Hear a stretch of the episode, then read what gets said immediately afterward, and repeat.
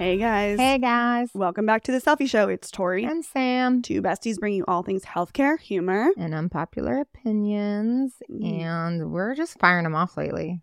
Rapid fire, unpopular opinions. Here we go. Man, I just can't stop. This week, because I feel like you and I are both like, I'm feeling on edge. Not with you, but like just with life and people in general. And I got a lot. Yeah, I agree. I'm so grumpy right now. You guys. I don't even want to be recording. I'm so... I have slept like 4 hours a night for the last 2 weeks. I'm like unwell. Yeah. I'm so over it. And then I woke up today. It's that lovely time of the month. And I just, when you just wake up and you're just angry and you're just mad. I think if I was on my period right now, I would cry just for the sheer fact that I exist. Yeah. Like I would just be, wake up and be mad that I'm here. Yeah. I literally I was telling Sam, I had an acupuncture appointment today, and the acupuncturist, she was correcting me on something, and it really rubbed me the wrong way. And this week I've just had so much going on, and I'm about to work 3 night shifts. And I was like, lady, this is not the time. I am not the person. Do not do this today. Oof. When you catch me in those days, I pray for you. But hopefully today we're gonna rejudge. We're gonna rejudge today. And so, speaking of which, what is the unpopular opinion this week, Samantha? I feel like this is on brand for the topic that we discuss later, but it is a pet peeve of mine when people so casually throw around, oh my gosh, I'm so OCD. No, you're just really organized. Mm-hmm. You like do not meet the criteria for OCD of having like ritualistic behavior of counting things and hand washing and blah, blah, blah, blah, blah. Or, oh, I'm so ADHD just because you're kind of forgetful or you're being like super energetic, hyper, or every ex of yours is a narcissist. Yeah. Or no, they were just a shitty person. Right. You can be a shitty person and not be a narcissist. Right. Or, oh, they're gaslighting me. Like, no, they're just like lying or they mm-hmm. believe their own random version of the truth. They're not truly gaslighting you. I think we've just become so comfortable, and it's good. We're always, yes, let's talk about mental health. Like, let's talk about mental health. Right. Big on it. Mm-hmm. Don't stop. However, I think we've gotten to now this weird point where we so casually just use all these buzzwords in mental health. And I feel like it takes away from the people that actually... Yeah. deal with those things, like people who actually had a narcissistic, abusive type ex that they were with, or truly are ADHD, truly are OCD and have these things or whatever. It's just kind of like, stop. Yeah. It's annoying. Yeah. I don't know. It just... Yeah, I agree. I think it's good. I am very glad that we're talking about these things so much more openly, because I think when you and I were growing up, these were things that were very taboo, right? Like, we did not talk about it. Mental health was not a thing. Like, if you were someone who was seeking therapy at the time, we've talked about that a lot, that it was something you don't want to talk about. You keep it to yourselves. It's for the family only, right? The family only knows. So I think it is good we're talking about it, but I 100% agree, especially as we've talked about it here on the show. My brother's bipolar. So when someone says something like, oh my God, he's so bipolar, and I'm like, they're not, no, though. Yeah. Just because they're really moody. Don't know. Yeah. That would be like me saying I'm bipolar because I'm in a bad mood today because I haven't slept in a week, and I like, you're on your period, and we're like, we can be moody bitches. Yeah. I am a moody bitch, but I'm not bipolar. Right. And I feel like if I were to describe my moody bitch swings mm-hmm. as bipolar, like, no, stop. Yeah. Yeah. I don't know. Sure. Yeah. I think it does. It sort of demeans the people who have and struggle with those particular diagnoses and struggle with mental health in that way. So I 100% agree with you. I'm on this bandwagon. Or I feel like it just takes away from the fact where now it's become so common that when you really do have ADHD or this or that, people are just like, eh. Yeah, for like, sure. Whatever. They kind of just like, yeah, you and everyone else, like whatever. Right. It's like, no. Yeah. Well, that's why we talk about these things here on The Cellfie Show. And that's why we wanted to bring on our guest this week. I think actually, before we get into it, I think it's really fun because this particular episode, Sam and I actually open up a lot about our own little journeys. So you guys are going to hear a little bit about that. And just sort of, this was a fun little roundtable, if you will, of learning about this and offering some tips and tricks and all the goods. It's kind of no surprise that people with ADHD like, become nurses. It makes sense. Oh my God, for sure. I thrive in that organized chaos. Absolutely. Organized chaos, and then you can change up. There's a lot of, if you need to change, you can. If you get bored with something, you know, you can move on to the next thing. It's great. Yeah. I think it's actually a very good profession for a lot of us. And if you actually look at how much we've changed our career paths, like, we're just like right, left. Like, I need a change. Let's do this. Let's do that. Yeah. We're pretty extreme sometimes, but we're here for it. And be like that sometimes. Absolutely. All right. So today we have Jami, also known as the Neurodivergent Nurse. She was diagnosed with ADHD at 36 years old and has been on a journey to learn more about the diagnosis and how to navigate through it. She's had struggles throughout her nursing career, but kind of always knew there was something more there. Today, we really get real, raw, and share her embarrassing stories, ours, about living with ADHD, and get into her podcast, also called The Neurodivergent Nurse. Yeah, and then since receiving the diagnosis, she started her podcast and the IG account that focuses primarily on ADHD, but also it focuses a lot on women, since the presentation can be significantly different than men. So today we get into a lot of relatable conversations. We talk neurodivergent, what is it, being a people pleaser, social anxiety, imposter syndrome, and rejection sensitivity, and so much more. So without further ado, let's get into the show with Jami.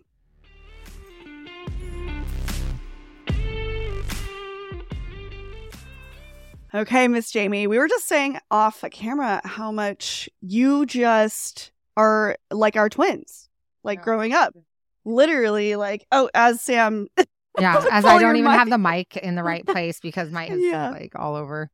This is also a topic that Sam and I have been wanting to talk about for so long, and something that I think gets a really bad rap. And so we're really excited to dig into this with you today. Before we get into that, we need to know, what is your unpopular opinion? My unpopular opinion is that women as a whole suffer much more from ADHD than men do, just because of issues with menopause and our cycles every month, and also the expectations in general on women in general. Causes increased suffering for those of us with ADHD, and people really do not like to hear that at all. Well, and the misdiagnosis, I feel like we're so much more misdiagnosed. 100%. And then, everything just gets blamed on being a woman. Yeah. Well, there's that. Mm-hmm. I think that this is coming so much more to light, and I think a lot of people are having late diagnosis or attention to it and starting to put like two and two together, and like, oh, that's why I am the way that I am, or that's why I'm doing the things that I do. I can't tell you the amount of times where Jacob and I even are in our relationship. He's like, why are you like this? Why are you doing this? And you're piling on all these things, but then you can't keep things together. And it's really interesting. So this is definitely a topic that is near and dear to Sam and I, as Sam also had late diagnosis. So I think this is 100%. 100%. Well, I'm so honored that y'all have me on here to talk about this. So thank you. Yeah. How did you get into all this? Let's hear your background, your upbringing, all before all this. Let's hear all the goods. Ooh, I mean, before diagnosis, that was just a world of pain. No, I'm like, man, if I got diagnosed at an appropriate age, that would have saved a lot of therapy bills. 100%. Or nursing school would not have been as difficult, or panic attacks would have been at a minimum. Right. All of those things would have made for such an easier life in a sense. But me growing up, I grew up in the South, if you can't tell from my accent. And I think one of the things that's really tough, that while the whole world is learning about ADHD and what it looks like in women or adult men is very different than what it looks like in a 6-year-old boy. Yes. That in the South, in the United States, mental health is still a dirty word. Therapy is not something that is embraced. If you have mental health issues, there is, of course, there's still a stigma period on it. But in the South, it's really palpable, that stigma is.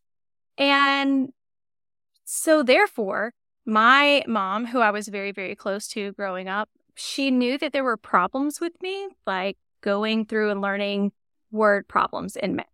I could not figure out word problems. It didn't make sense to me. She recognized that there were these very large obstacles, and she was bright with being able to figure out ways that I could overcome them, to help me find out the way that I could learn a certain way. But because there wasn't a lot of information about what ADHD looked like, she had no idea. And when I got diagnosed at 36, she actually went through a mourning process herself because she was so sad and apologized so much that I had to live 3 decades with ADHD that wasn't, I didn't get help for, that I didn't have medication for. And she felt like she failed as a parent by not knowing that I had ADHD. And that also has really fanned the flame of me wanting to talk to everyone and let them know what that looks like. So I don't have to have another wonderful parent that is sad later and feel like they failed their child, or that people have to live for all of these decades like we did with the same type of struggle. But growing up, I was bullied a lot, which is common in people with ADHD because we're just different. And I was good in school until nursing school came around, but I had a lot of social anxiety that followed me, not just through middle school, but into my mid and early 20s. I couldn't look in a mirror for weeks at a time without crying. I just really hated who I was, and I couldn't handle going places where everyone would turn and see me, because they would just look at me, whereas I was the captain of the cheerleading squad in college and I was the top girl. But people saw me as a cheerleader and they saw me as the captain. They saw me as what I wanted them to see. But if I had to go in as Jami, I couldn't handle it. That was the idea or the thought that people would see me for all of who I was.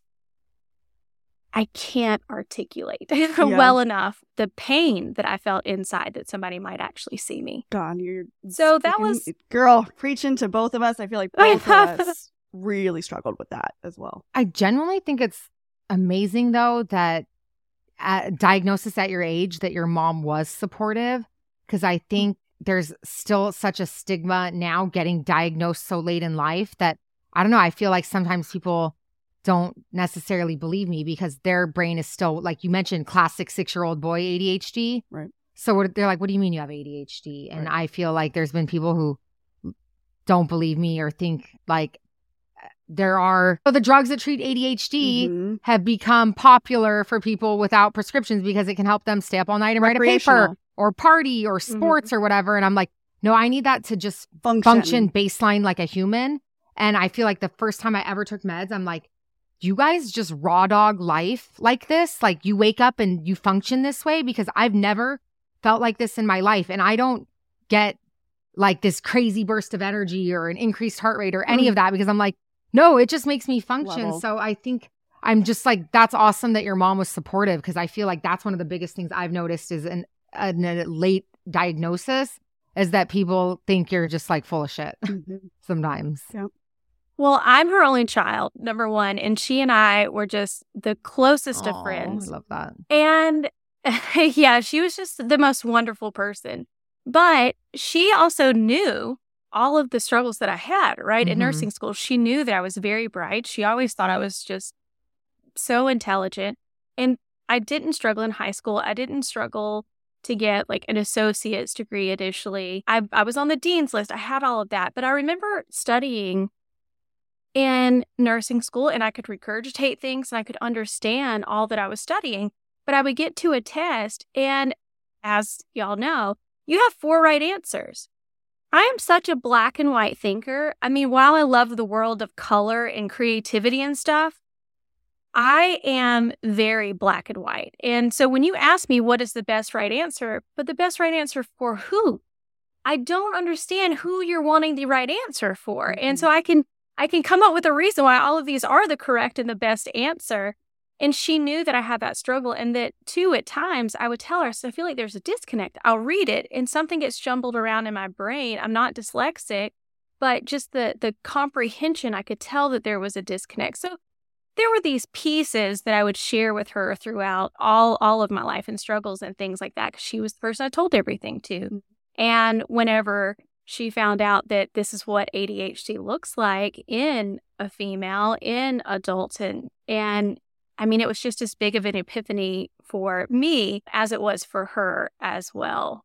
I relate to you so strongly on so many levels with that. So I I would say during high school, I was a relatively good student. I wouldn't say I was definitely not in the AP classes, but I was pretty good.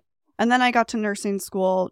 And the struggle for me, by the way, to get into nursing school was phenomenal. Like, Sam and I have talked about this so many times. Like, my struggle was beyond hard. And I struggle with a little bit of dyslexia as well. So I'm really curious from your, like, maybe to break down ADHD and to get like a base, because I think there's a lot of misinformation out there. I think a lot of people really don't understand what it is and maybe what it isn't. So can you break that down for us a little bit and help us understand a little bit more about it? Yeah, I sure can. So ADHD, it's a neurological disorder, and the disorder impacts parts of our brain that helps us plan, focus on things, and execute tasks.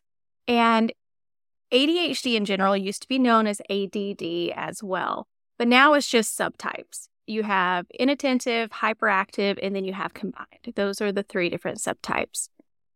And so with ADHD, there are several reasons why you could have it, but it could go along with dopamine is one of the chemicals that they notice that there's a deficit in the brain of someone with ADHD. We call them neurodivergence. That's our pleasure center. And so even with doing tasks, typically people who are neurotypical that don't have ADHD or autism or they're on that neurodivergent spectrum, that they're able to prioritize. They're able to say, hey, I need to start working on a paper that's due 2 weeks from now. We don't have that ability. It is literally a brain function that we are struggling with things like that. And it comes from our difficulties with executive function. That helps us be able to have that time management, to be able to have that pleasure. We're pleasure-oriented because of the dopamine issue that we have in our brain. So if we don't automatically get pleasure from it, the ability to get up and to do those tasks are so difficult. And because, like you were saying, this diagnosis is not super well known, what it looks like in adults. So we weren't raised with the ability to do the tasks that we can't prioritize correctly. We didn't know that you need something to reward yourself to actually get initiated to do these things that are difficult for us instead of just laying on your couch and scrolling through TikTok. Because it's interesting that people who don't have ADHD that they can't comprehend that while we know we have all of these things we need to do and we're scrolling through TikTok or Instagram, we're still inside just hating ourselves for not having the ability, saying, why can't I just get up and do this? Or you're making a deal with yourself saying, okay, at 2:30, I'm going to start. And then 2:31 rolls around and you're like, okay, 3 o'clock, I'm going to start because I'm 1 minute past it. But it's just a paralysis that actually happens with us because of that. So that's a lot of information about what ADHD is summed up in a bite-sized piece. God, I feel this. It's interesting, too, because just thinking about Sam and I, even with our workflows and how we are, we're both the person who does wait until the last minute, but also it's something that we absolutely love. And so it's hard because we'll both deprioritize other things and reprioritize other things. I know for me specifically, just thinking about this with grad school, perfect example, right?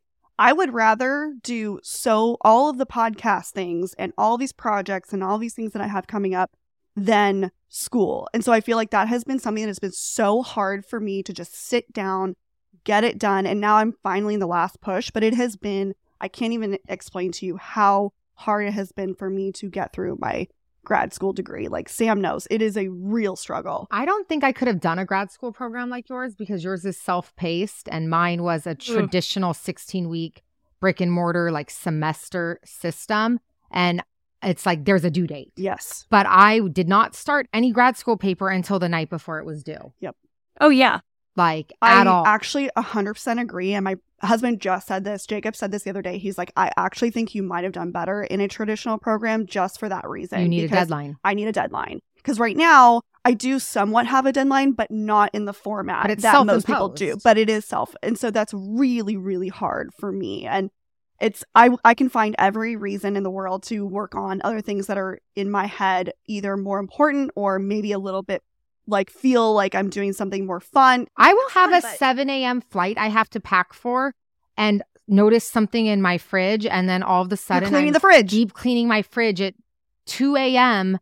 When I have a 7 a.m. flight I haven't finished packing for, but now I have to finish cleaning my fridge. Yes. And it's like, what the actual fuck? And it's feel good. Shocking to me that this podcast even exists and runs and has been going on as long as it has, and that we actually put out content every week, because I don't, the episodes drop Tuesday and I finish editing them Monday at around midnight when they drop. And that, because that's your deadline. And if something, that is the deadline. Yeah. And if something goes wrong with it, well, this episode might have to get pushed a week or whatever, because there is no time to figure it out. I finish it literally when it needs to be released. Yeah. Yeah. It's really interesting. So I feel like we both relate to this super, super well. I actually really want to know this because this is a new term to me, but I'm hearing it all over the place. Neurodivergent. Like, let's go into that, because I think, one, I didn't even know really what it was, but I do think it's something that a lot of people are talking about. Like, what does this mean? Give us all like the details about this. We want to know. So neurodivergence is just something that is not typical, right? So you have neurotypical, quote unquote, normal brain, which, I mean, as nurses, doesn't make your skin crawl to hear somebody say something's normal. So I apologize. I'm like, oh, within normal limits. No, it is not. There's not a normal limit for this person. Okay. So it's a normal brain. It's the brain that has all the things that people have as majority of society. So neurodivergent is that instead of having this perfect lined brain, this linear thinking, we diverge off of it. Again, it can be ADHD. It could also be people who are autistic, people who have bipolar disorder, mood disorders, things like that. Just those all fall into the neurodivergency, just because they're something that's other than the mass norm of brains. Can you dive into untreated ADHD and how that impacts people, or even just being misdiagnosed? Yes. I love this topic because people, women especially, they typically are diagnosed with anxiety or depression prior to receiving an ADHD diagnosis. They get put on that medication for anxiety. They get put on medication for depression. Well, it doesn't really fix all the things, right? It doesn't change the problems that you are actually having, which is wild because you actually do have depression, because untreated ADHD can lead to mood disorders. It can lead to generalized anxiety. It can lead to depression. It can lead to social anxiety. It can lead to all of those things. That is part of the reason why it's very important for that information to get out, what ADHD looks like in females, in adults in general, because you don't want to suffer from that, because now you're going to need compounded medication to help treat all of the symptoms that have come about from the life and the struggle that you have lived with undiagnosed and untreated ADHD. Mm-hmm. I feel like my psychiatrist said it best. My new one that diagnosed me, they're like, well, I'd be pretty depressed too if I had untreated ADHD. Right. And I was like, no, seriously though. Right? I mean, that's the thing. Okay, so because it does present differently, I would say, for women versus your 12-year-old child. So what are maybe some of the signs and symptoms? Like, what are we seeing in a lot of us who are maybe undiagnosed or diagnosed, and maybe the differences between female, male, and like age category? Okay, sure. And part of the struggle with this is because anytime I post about this on my Instagram account, I have so many people come into the comment section, so many men that are angry, and they're like, well, I have that problem too. And I was like, cool, that's neat, but you also had the other problems that led to your diagnosis at 6 years old. Whereas this is only how I presented. Therefore, research is typically based around boys and men. Therefore, we don't know medically, we don't have all the research to formulate what it looks like in females, in women, and all of that. Because even when they do stuff with adults, majority of the people that they do the trials on are still men in those trials. And that's one of the problems. But typically boys, they have the inability to sit still whenever they're young, they're bouncing around in class, they are disruptive, they are the class clown. They have the typical, you just can't make them stop and listen and pay attention. That is what's seen. And a lot of times leading up to puberty, it just gets exacerbated in young boys. And then after puberty, they come down to more of just the inattentive type of presentation. So that's what boys look like. Girls, however, that are young, they don't have, which we don't all fall in the same box, but we don't typically have the bouncing off of the walls presentation. We're the daydreamers. We may be the little girls that just do not stop talking and they're just chatty the entire time. Because our inattentiveness, it doesn't come across as we're doing all of these things. We're more in a closed space of what our presentation looks like. And then we talk about getting into adulthood. The issues that we have in adulthood with ADHD, we're unable to finish tasks. We may have a really difficult time finishing up the last couple pieces to finish that paper. Or I have a painting I've been working on for a gift for months now, and I hit a little bit of a roadblock. I'm like, all right, I feel like I'm done with this painting and I'm never going to finish it. I just can't wrap it. I can't make myself do it. Our impulsivity too, as adults, whereas you have a little child, they're impulsive. You know what that looks like. But for us, it may be spending. We may have impulsive purchases. Yeah. I mean, Amazon may not be your best friend. Definitely like when you're feeling really sad, you need that hit of dopamine. You're impulsive. You're going to buy those things that you're wanting. I just bought a Gucci bag a month ago because I was feeling really sad that something bad happened. Mm-hmm. So that's our presentation looks significantly different, even though theirs may look similar. They may also have those issues, but we just don't have the neon sign pointing to us like they often do. How common is ADHD? Like, I think now, of course, we're talking about it more and more, which I'm really glad for. And I would argue there's a lot of people who are very much against, I would concur with you that a lot of people are against this, right? They're just like, it's something that is made up. It's like, it doesn't. And Big Pharma just trying to drug out all our kids. Right. And so I'm curious, like, how common is it? Do you think there's a rise in this? Like, is it that? How common is it, first of all, I guess? I'm looking for my notes because I made a note of this to talk about, because also a few things that have through my research on ADHD, a lot of people believe that it's a childhood disorder and you just grow out of it. And that's not true. Though some people who are diagnosed as children, they don't go through. Once they hit 17 years old or past puberty, their symptoms are not as significant. Therefore, it doesn't cause issues with them in the same capacity. So they may not need to be medicated into adulthood. So there is a percentage of children that were diagnosed young that once they hit teenage years, late teenage years, that they do fine without being treated for it any longer.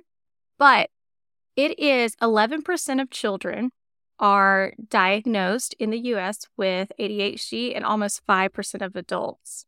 That was the latest numbers that I could find, the most up-to-date numbers. And I believe that was through the CDC. I would argue that's low, especially just with women, because I think a lot of women are not diagnosed properly.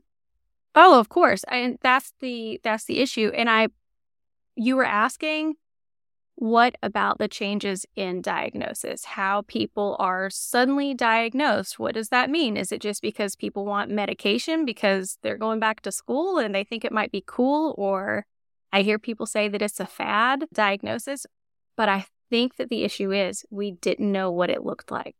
And during COVID, when everyone got on TikTok, and there was a lot of great education that came out during those times when we couldn't do as much, which is also contributing to the shortage of Adderall and these medications as well. I don't think it's companies that are just giving a diagnosis to everyone. I think it's because we are so underdiagnosed in this country. And now that we're getting it and we're getting the help, and people are finding that being medicated is very important and is life-changing for many of us, that they now need this medication, supply and demand type of thing. So statistically, I agree with you that the statistics don't meet the reality of those of us that have ADHD. Mm-hmm. In terms of treatment, what are the most common treatment modalities? And then also, you're talking to maybe the parent who does have a child who was diagnosed. Is there a way to do this without medication? Like, what's the latest going on with this? First of all, after I got diagnosed with ADHD, there's a genetic component oftentimes. There is certainly a link. So if your child gets diagnosed, which is what happened with me. I got diagnosed, and all of a sudden, the things that I started saying I didn't know was ADHD looked exactly the same in my dad. He started on medication at 70 years old for ADHD because he still owns his own business. He's a computer programmer, and he has trouble with focus. And I'm circling back briefly because we're talking about how women who are not diagnosed, that they often are misdiagnosed with anxiety and depression first. For a lot of the older adults, like my dad, they think they have early onset dementia. And when they go in and because they're getting more and more forgetful, and they're thinking there's a problem, but it's really because their sleeping patterns have changed. It's really, they're up all night with nocturia, so they're not getting the rest they needed. Their exercise is decreasing later in age for a lot of them. All the things that exacerbate ADHD.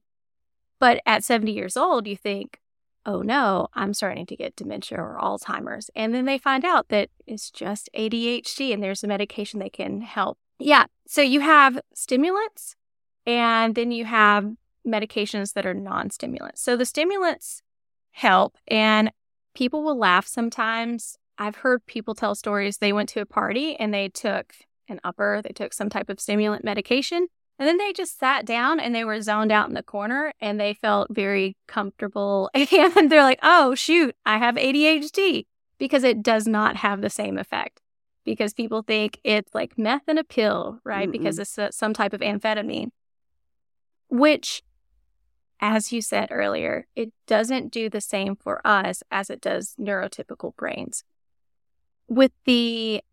It helps with the dopamine uptake. So those executive functions that I talked about earlier, with being able to be on time, to have the motivation to get up to do certain tasks, because our brain is starting to take that dopamine up at more of a regular level, then we're able to do those things, but we don't feel like we're driven by a motorboat because we take the medication. So you have the stimulants, then you have the non-stimulants, and those could range from some type of antidepressant, or because if you have a cardiac issue, you don't want to be on a stimulant because it causes your heart rate to increase, your blood pressure to increase, and you just don't want to endanger those people for it. Mm-hmm.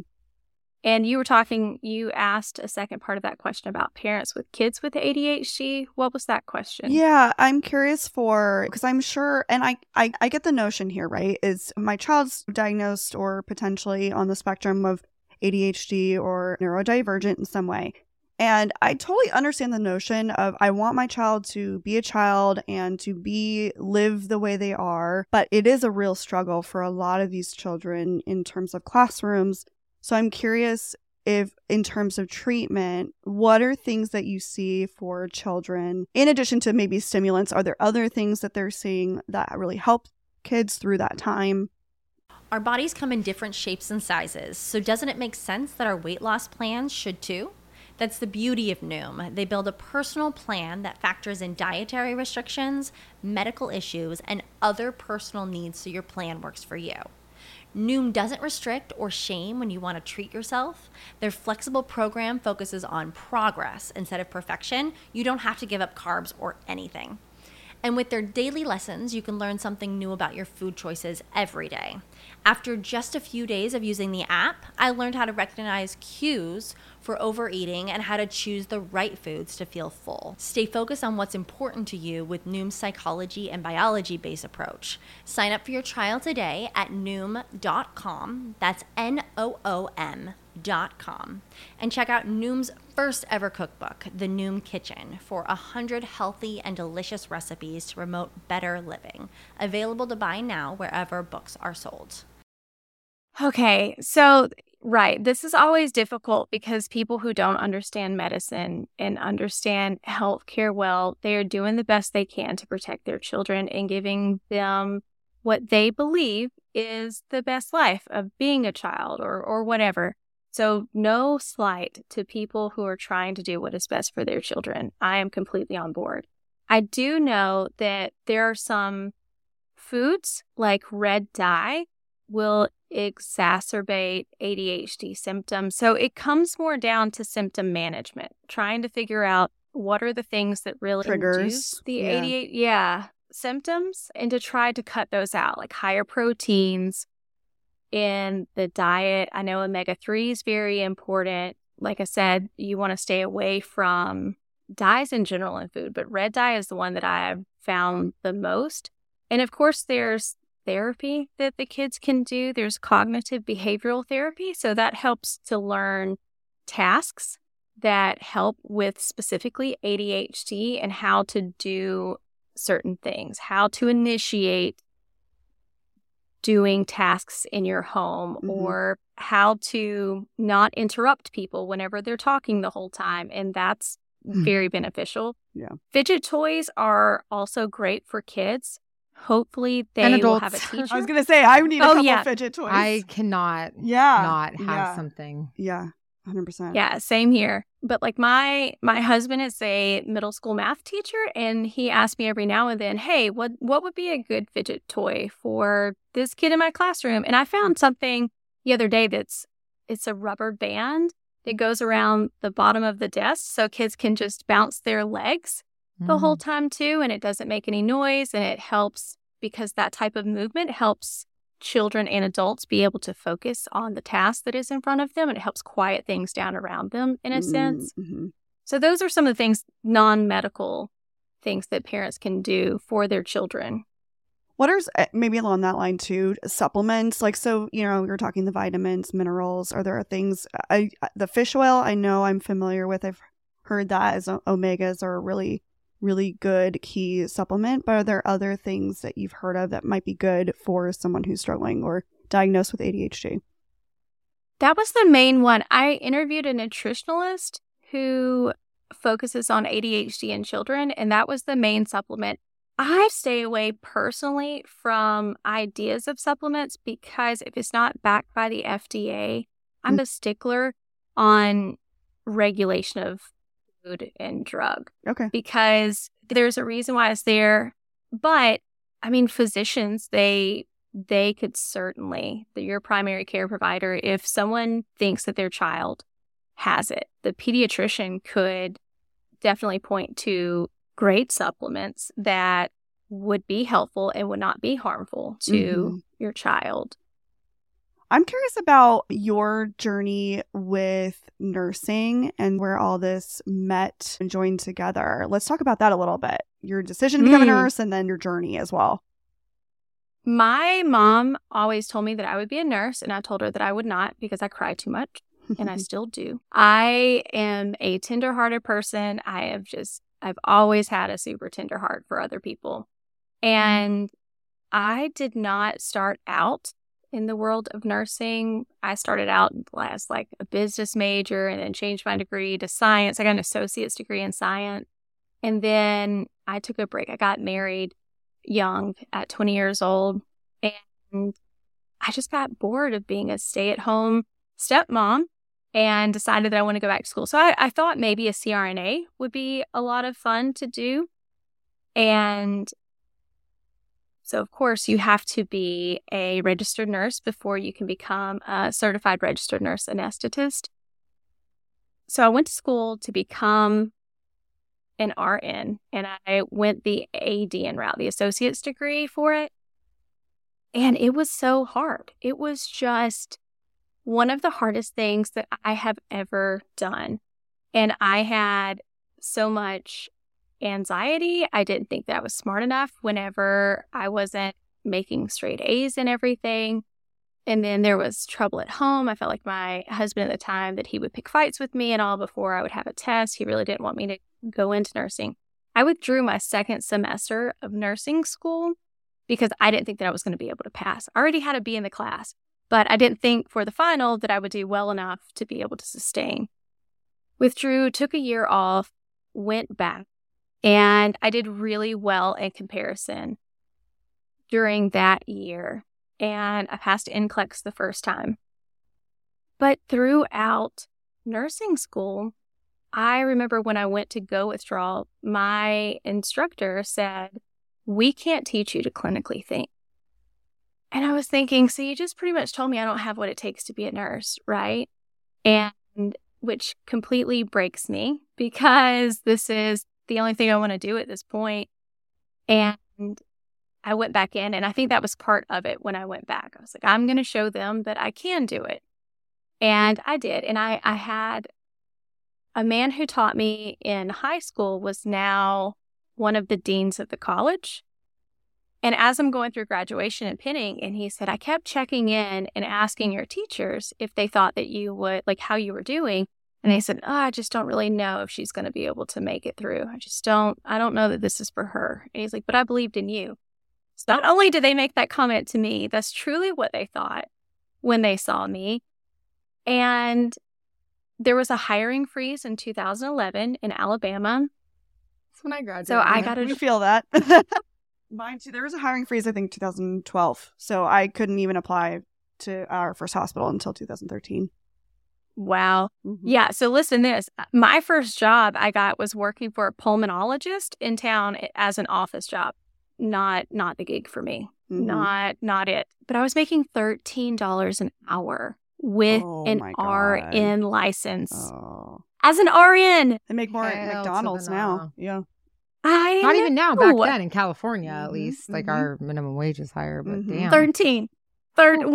Immediately no. Immediately no. But I mean, it's either that or no job, right? Yeah. So, right. 13, and I was always...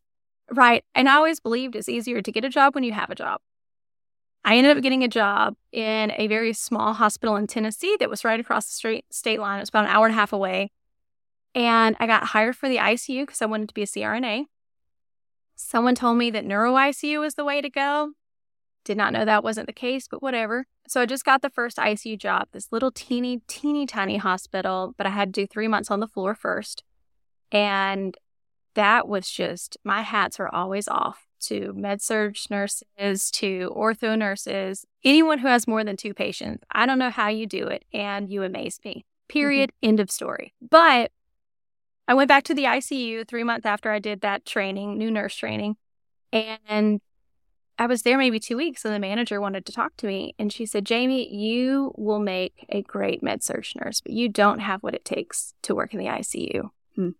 So I heard it from my clinical instructors, I heard it from my teachers, and now this manager is also telling me the same thing. And I am so broken. I'm crying. I don't know why I'm not good enough. I don't know why I'm not smart enough. All those things that I've told myself all of my life, other people are now telling me too. I'm just not enough. And I asked her to give me one more chance, and everything went fine.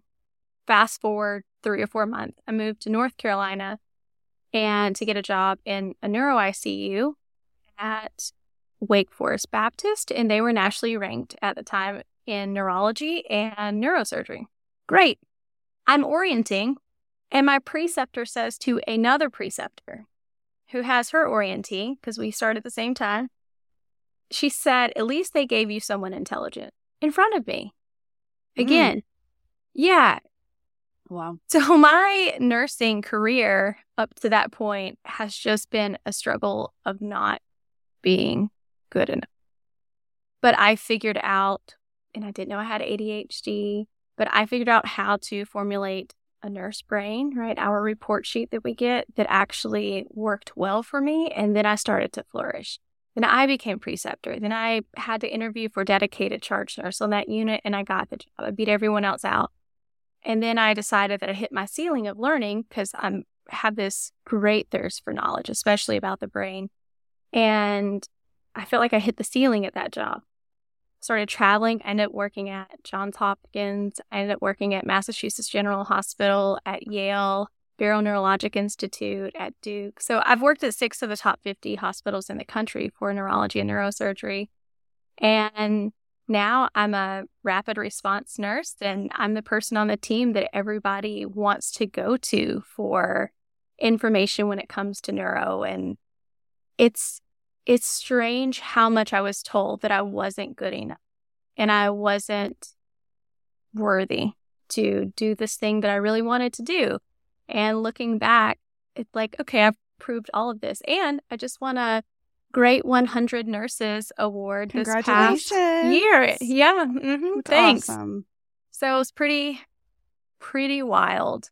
It's really frustrating and disappointing when you know, your preceptor story even, because I feel as someone, like I taught nursing school and I just can't imagine being so unsupportive of people in that way, especially when, I don't know, you haven't seen how, like, I feel like it's on you to almost like find how they can flourish because it's different for every person. Mm-hmm. And even when I was teaching, I'm like, I can't like approach everyone in the same way because that's just not how this works. Learning styles, right?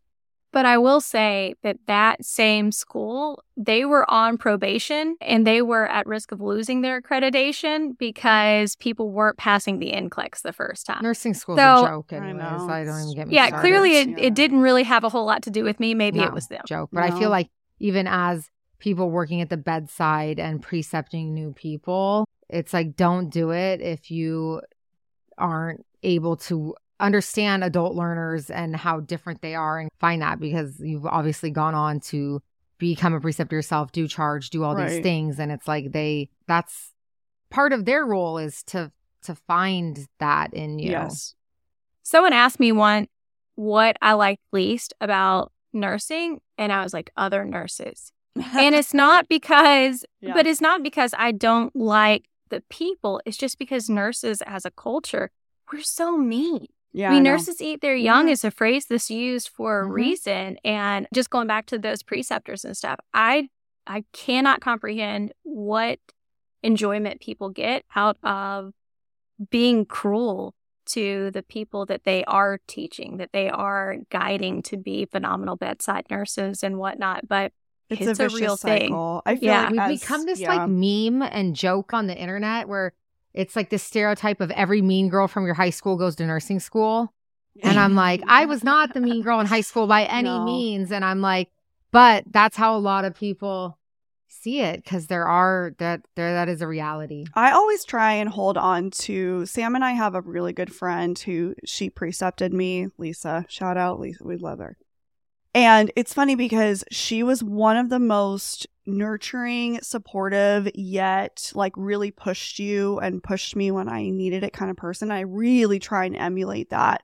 And it's funny because she was one of the nurses who also really helped me in terms of getting my foundation down. It was actually my report sheet. And I love that you brought that up, because what's interesting is for a lot of us, when you feel scattered and when you feel like you're learning something new and you're overwhelmed, it's really hard to really focus and figure out like, what is it that's going to help me like step up to the next level and start really sinking in with this information. So that was something for me that also helped very well, was really getting my foundation down.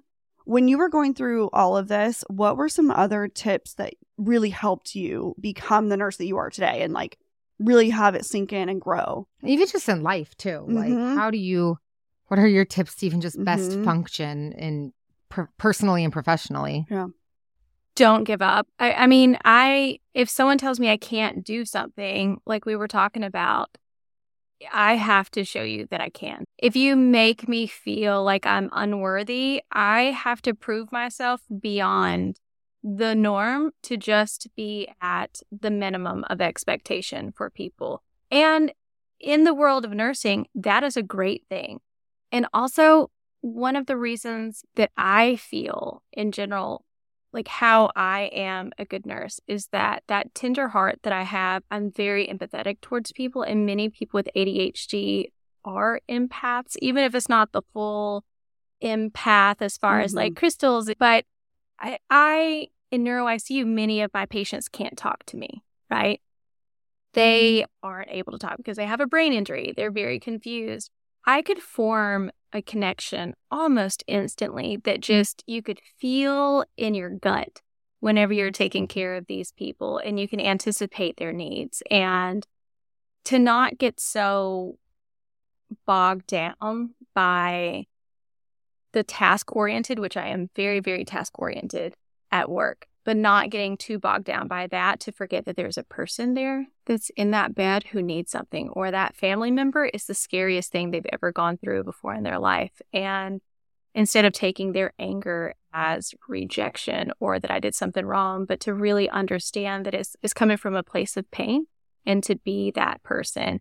And I think leading with that foot forward really helps everything else start to fall in place around that, with the other good tools that you have, a good report sheet, figuring out what priorities are, which was one of the bad struggles when I had patients that could talk to me, because somebody wants pain medicine. I feel like I need to run and get that for them ASAP, but 5 other patients want 5 other things. It was very hard for me to figure out what the most important thing, because I want to do all the things for all the people at the exact same time, and I can't. So ICU, going that route was really great for me as far as having ADHD in nursing, because I have my 2 patients. Neuro ICU was great because, like I said, they can't really talk to me much, but it was very structured. Have to do a neuro exam every single hour minimum. You have to check their ICP every single hour. Everything was very cut and dry. And I think that was really, really great for me. Now, working in rapid response, the novelty of not knowing what I'm going to when I get the page, being 911 inside the hospital, you may be going to chest pain, or somebody may be really about to code and they didn't know. And that's amazing. I feel like for ADHDers, like a lot of us, getting something that keeps you on your toes is a great job, or where you're learning something constantly. I know for Sam, when she started this new job, it was interesting because I saw this whole new light in you where you were really enjoying a new challenge and something that really put you over the edge. And I think that's what's always kept me. But I literally couldn't do it. I could not sit in front of a computer. Yeah. Like after leaving the bedside, I flourished as a flight nurse. I liked ICU because it was controlled chaos. But if you gave me 3 patients, I would rather call in sick. Or like, I want a one-to-one that is like critical, that I can just like focus all my energy on their chaotic shift, but like it's controlled chaos. And then flight nursing, like you said, similar to rapid response, it's like, this is going to be a hot mess and I have no idea what I'm walking into. And it's like adrenaline on 3000 every time. And I loved having the new challenge of this job, but I had no idea how hard it was to sit in front of a computer and send an email.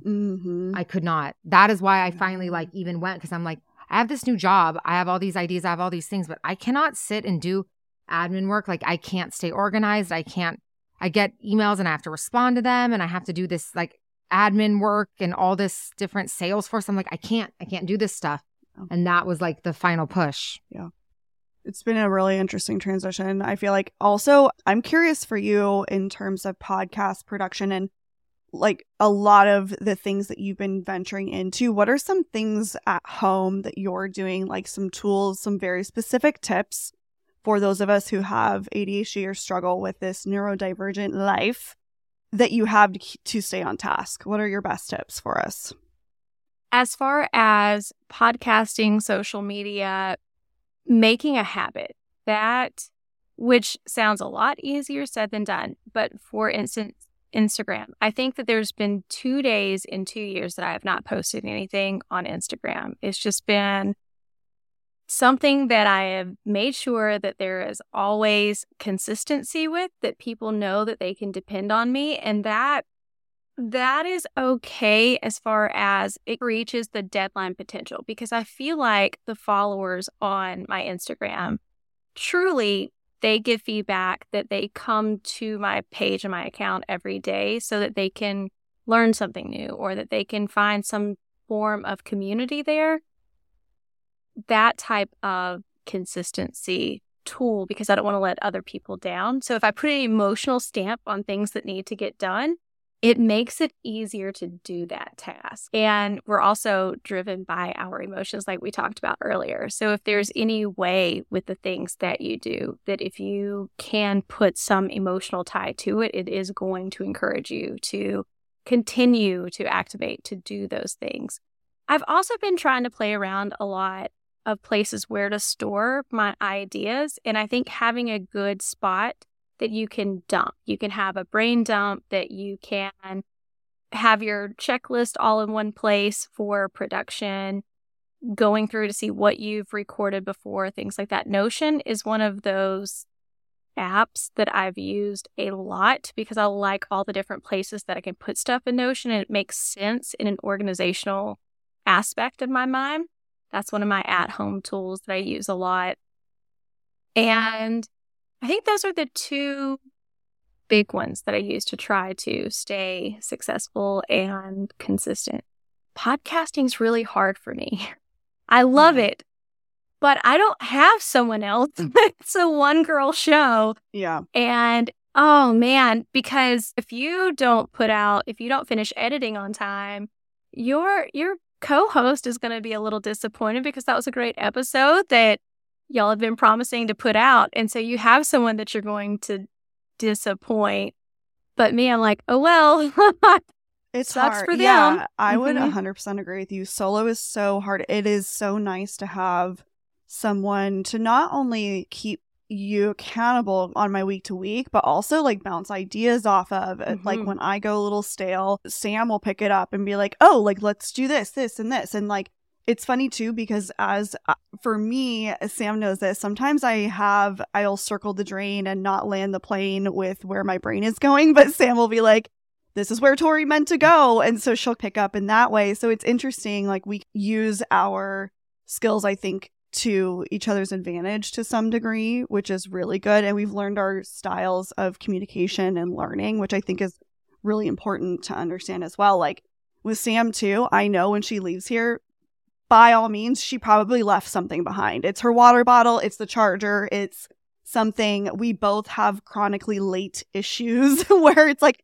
I swear this was important, but it's very hard to stay on task to some degree when you do, your brain feels like it's all over the place for many reasons, for good things, for things that are just keeping your life going. It's a struggle sometimes. I will not lie, but. But I mean, and we have each other to like, we know where it's the most in each other. Yeah. That we can, give each other that extra push or fill in. Yeah. Where the other one kind of, that's their like weak point. For sure. 100%. So I will say too, before this podcast, The Neurodivergent Nurse, I did do a podcast for a couple of years called First Do No Harm. And it talked a lot about social issues, and I would, like when Black Lives Matter was really taken off, I would get a Black individual to come on and to talk and to share their side. Or when things were going on with trans rights, then obviously not as terrible as it is now, but I would have a trans man come on and talk about like what life is like and all of that. Even then, when you're saying all of the thoughts and all of this going on, when I started taking medication for ADHD, the first time that I took it and my brain became quiet, I was thinking, is this what it sounds like for other people? They can hear a single thought at a time and they can hold on to it. That has helped me substantially with podcasting, because I can have a thought. I can jot down that single thought without losing it, because there's 12 other ones that are rushing around all at the exact same time. I also do brain dumps often. I think that's very, very healthy and helpful in general for people with ADHD, just to have a notebook that you carry around, a very, very small notebook. And when ideas come, like jot it all down, or first thing in the morning or whatever, just dump all the things that are in your head out. And then you can go through and organize it later or whatever. But when you start getting that kind of stale idea place, you can look back and be like, that's a really great idea. Why haven't I done this yet? And it's there for you. I literally have to lean on that so much. Like, I have a running notes tab for my to-do list for the day. I have one for Cellfie. We have one for Nurse Tori. I have one for a content up. Like, and for me, I'm the person that if I don't write it down or it's not on the calendar, I will literally forget it. It's funny because like, people say like, oh, the most important things, you'll remember them. And I'm like, no. That is literally not a thing for me in my brain. No. Like, I am thinking about, okay, yeah, that's very important. I want to do that. And then that's important. But then if I literally don't write it down, it will not happen or I will forget. And that's the same thing with texting, like for texting with people. I am terrible. People hate me. Same. And sorry. It's really hard. Head. Yeah, totally. I did it in my head. Like, I texted you back, I promise. But it's interesting because there's certain habits that I have in my life that it drives Jacob nuts. And I'm like, I swear, it's just how my brain works and I have to do this. So I have gotten him on board. And Sam and I know we all have our calendar, and that's something that, and it's color coded. Mm-hmm. And I'm very, very specific with how we keep everything organized. I just finally organized our catalog of all the things back, all of our previous notes and our audio recording and everything, because if I don't do that now, I find myself getting so distracted in other ways. Mm-hmm.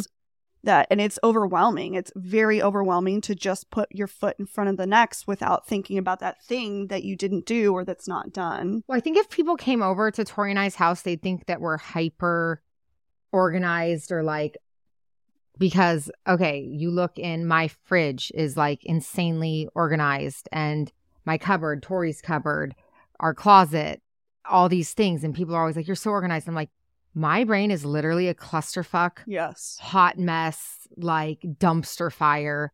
But we have to like overcompensate for that by being hyper organized, mm-hmm. because otherwise it's absolute chaos. But it takes like a tremendous amount of effort to get to that point of organization. But if it's not there, it's absolute just like anarchy. Absolutely. People would think that my house is not organized. Mm-hmm. But if anybody knew me at work, they would have the same assumption. They would be shocked if they walked into my home, because they wouldn't anticipate, because I am so by the book. I'm very regimented. I am that person. I remember when I was first off of orientation in neuro ICU, I would look around. Why is everybody sitting down but me? I have no idea how I'm still running around doing these tasks, mm-hmm. but come to find out, it's because I don't cut corners. If I'm told that there is a rule and the rule makes sense to me, mm-hmm. like, or someone could die or someone could be injured or whatever, then I follow those rules to a very exact format. Mm-hmm. That's your structure. You got your box. That's where I'm opposite. I look at a rule and I'm like, that's a suggestion. How can I do this? Make it your own. Literally, like way easier and like less complicated than this silly rule that people made up and want to force me to do. I love that for us. I want to know, I know this was like a lot of some of your content and stuff really touches on imposter syndrome, and the rejection sensitivity thing to me, I feel was like coming up from being drowning underwater and coming up for a breath of fresh air, because I've been called oversensitive my entire life, and my family to this day still calls me oversensitive. And I'm like, oh my God, this like finally light bulb moment when I like learned about this. Yeah. One of the, well, two things that people with ADHD struggle with a lot, like you were saying, is rejection sensitive dysphoria. And I just did a webinar on this last month. I try to do a webinar once a month for followers and stuff. But we talked about this. One of the differences, because people will also hear like, oh, yeah, well, I mean, I'm sensitive when I get rejected too, right? All the whataboutisms. But it doesn't make as much sense to other people who don't like being heard. Some people couldn't care less. But the difference with us is it actually can cause physical pain. Like the intensity of the pain that it causes with emotions and things like that, that is what separates the two from just a regular rejection to rejection-sensitive dysphoria. And I'm not entirely sure where that comes from. I read that it could have something to do with the rejection that we have had during childhood that is so much more than neurotypical people and things like that. But with rejection sensitivity, obviously, we perceive something that could be rejection, like constructive criticism. I don't know how to take constructive criticism well, even with lots of kindness. I think I am terrible. I need to never do this again. They hate me. They think that I'm pathetic. We go to an extreme emotion with that perceived rejection, again, whether it's real or not. And that's certainly something that we deal with. Some of the tools to touch on real fast to help anyone, because if you have ADHD and you're listening to this podcast, you're probably going, oh yeah, me too. I lose it whenever I think that someone says that I didn't do something right. There's ways that people can communicate with you. And I will send y'all a sheet that I made for the listeners of the webinar and for my Patreons that you can give your partner, your significant other, even a family member, ways to communicate with you that doesn't entice those flash emotions that often come with that rejection sensitivity, because we start to spiral in our head. We may start screaming. We may just go into an emotional breakdown, or we may start going into some type of depression from that one rejection. But I'll send that if you guys want to share that with your listeners. Yeah, thank you. Yeah, of course. But one of the things to do that's really important with that is to learn what triggers that rejection. And if it's this person that starts talking to you, you can feel your skin crawling right before it's coming at you, because then you're going to have that flash emotion. But to be able to step away, to find an opportunity where your significant other, your friend, your partner, that you can say to them, I hear you and I understand what you're saying, but I need to take a break from this conversation. I promise that we will come back to it, but it's not healthy for me to continue right this minute, if you can. And then take that time so that your emotions can start coming back down to a normal level. And then you can start to look and see whether it was real or not real. Was it really rejection, or did they also ask you to take out the trash 4 days ago and you haven't? Does it mean you're a terrible person? No, they're probably right to say, that trash is still there. I thought we agreed to this. They weren't trying to be mean. They're reminding you, because we have problems with memory sometimes. Mm-hmm. So being able to take that time away, I feel like is very, very, very important. Of course, you can't do it if you're your manager or things like that. But there's a lot of steps and tools to dive into if you feel like you struggle with rejection sensitivity and your reaction is very negative and you suffer with it a lot. I would highly recommend looking into that. The other thing, like you were saying, is imposter syndrome. People with ADHD, we feel like we lucked into any position that we get. Obviously, I did, because everyone said I wasn't good enough to do what I do. And therefore, I shouldn't be a nurse. I just got lucky. Somehow I answered the right number of questions on the NCLEX right. It was just luck.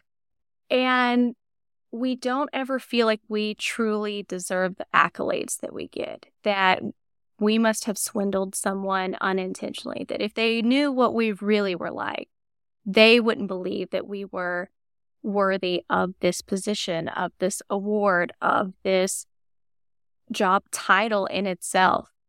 And that is a lot of head games to play with yourself, because then you also brand yourself with all of the negative things, right? Like, I am lazy, I'm a slob, I'm this.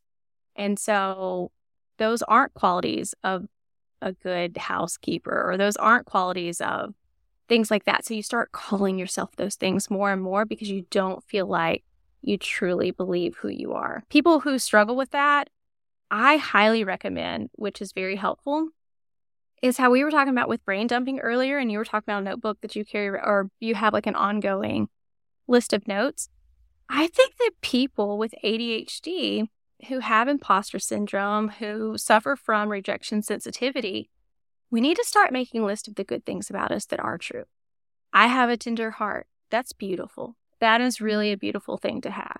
Write that down in your notebook. If you think that you have great eyes, love my green eyes, write that down.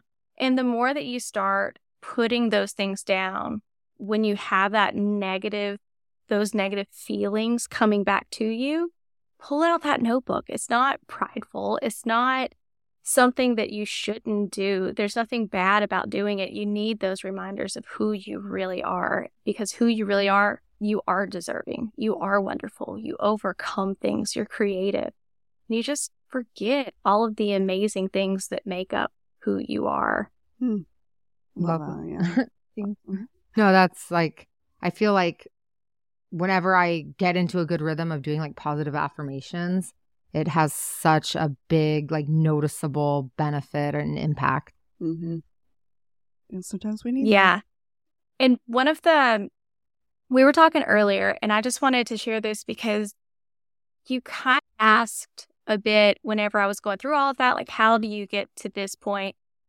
When you're talking about the positive affirmations, even with mantras and stuff, there is a poem or writing by Mother Teresa that I used to read all the time when I was told that I wasn't good enough, specifically during those years. And it's called Do It Anyway. I'm going to read it real quick if that's okay. Yeah. Because this for me was like the biggest keep going thing. People are often unreasonable and self-centered.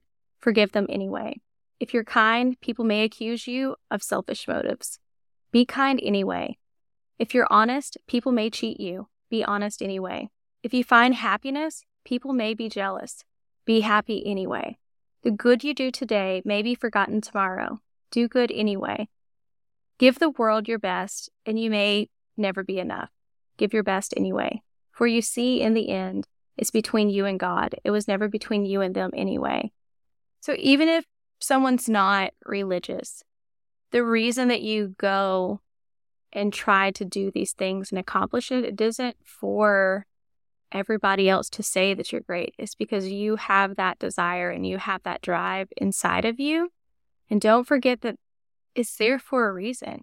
No matter what hurdle or mountain you have to climb, because your brain's a little different, it's your desire. So it's worth going through it, no matter who does good or bad in your world. I love that poem. That's a really, really, I feel like that's a core foundation that I feel like Lisa was the person that gave that. This one of our good friends who was a nurse, she was that person who always did that. And I think that poem so well put that into exactly how I feel. Well, it's the why behind what you do. It's the why. Right. Mm-hmm. And it's easy to forget that whenever you're so worried about what everyone else thinks, because we are. We're very concerned with how we appear to the world. Well, thank you so much, Jami, for coming on. Before we head out, do you have a good piece of advice or a life motto that you live by that you can leave for our listeners? The piece of advice that I feel is very important to every person is that you are valid.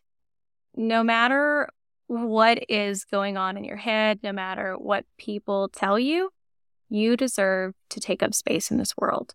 Your feelings are valid. They're not too much. You're not too sensitive. You're not too, you are you. And that is a beautiful, wonderful thing. And yeah, that's what I would like to leave behind.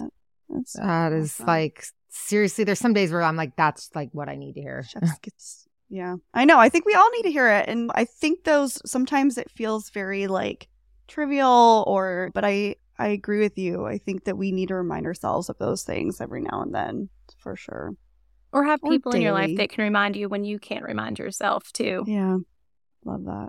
Oh, you're such a treasure. I love talking to you because I feel like I don't know, just when you, it's like the if you know thing, and it's just like everything you say, I'm like, yep. Mm-hmm. And Tori and I have been nodding our heads like this entire interview because we just resonate so much with everything you say. So it's just cool to have you on and share something that we relate so deeply to. Absolutely.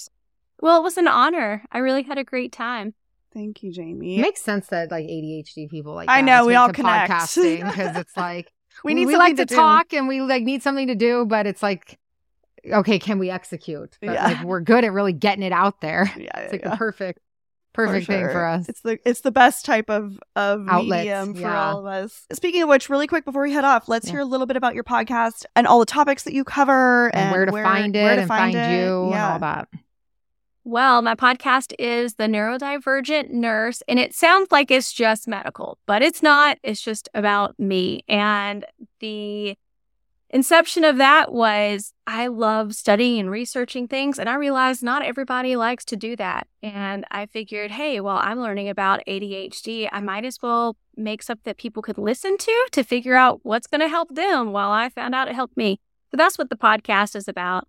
I have been trying to make them weekly again. I was doing it every other week, and then my mom got sick and passed away at the end of last year, and so I took like some serious time off. So it's just getting back on it, but it has been more consistent lately. But the topics that I cover, I just put out an episode that was about morning anger. If you're really grumpy when you first wake up in the morning and you don't know why, that's one that can be related to ADHD. Mm-hmm. And typically on the episodes, if it's just a solo episode, which majority of mine are, that I don't have guests, I cover an issue like morning anger or rejection sensitivity. But then there's also tips to take away, how to make it less impactful in a good way. Things that you can do and slightly change so that it's easier to navigate through a neurotypical world with our neurodivergent brains. But you can find that podcast on any listening platform. I'm also on Instagram. Like I said, I post daily on there, and that's The Neurodivergent Nurse. TikTok I do occasionally, hit or miss, because the reels take so long to make. Neurodivergent Nurse on there as well. Awesome. So, yeah. Well, thank you so much, Jamie, for coming on. This was a fabulous episode and definitely a topic that we're very passionate about. So, you know, the more that we know and understanding our lovely neurodivergent brains, we love it. Well, thank you so much, Jamie. We appreciate your time. Thank you. And for totally understanding why I was late today. Like I said, I'm late every day. We're lucky that I was here on time. So yeah, there we go. This worked out.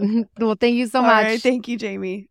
Kind of just felt like I was having a conversation with myself. To be honest, it's so kind of nice when you can we can relate so well with someone. I know. I think this was one that it's kind of, I like these kinds of topics because this is something that we mentioned tends to get very thrown around in terms of the verbiage quite a lot. And it is frustrating when you feel like, no, but you really don't get it. Like, this is something that I struggle with. And so I'm glad we were able to have this conversation today. And we hope this was relatable for you. Hit home for sure. Yeah, absolutely. And if you guys got something good out of this episode, make sure you head over and drop a DM for Jamie. Let her know what you thought of this episode.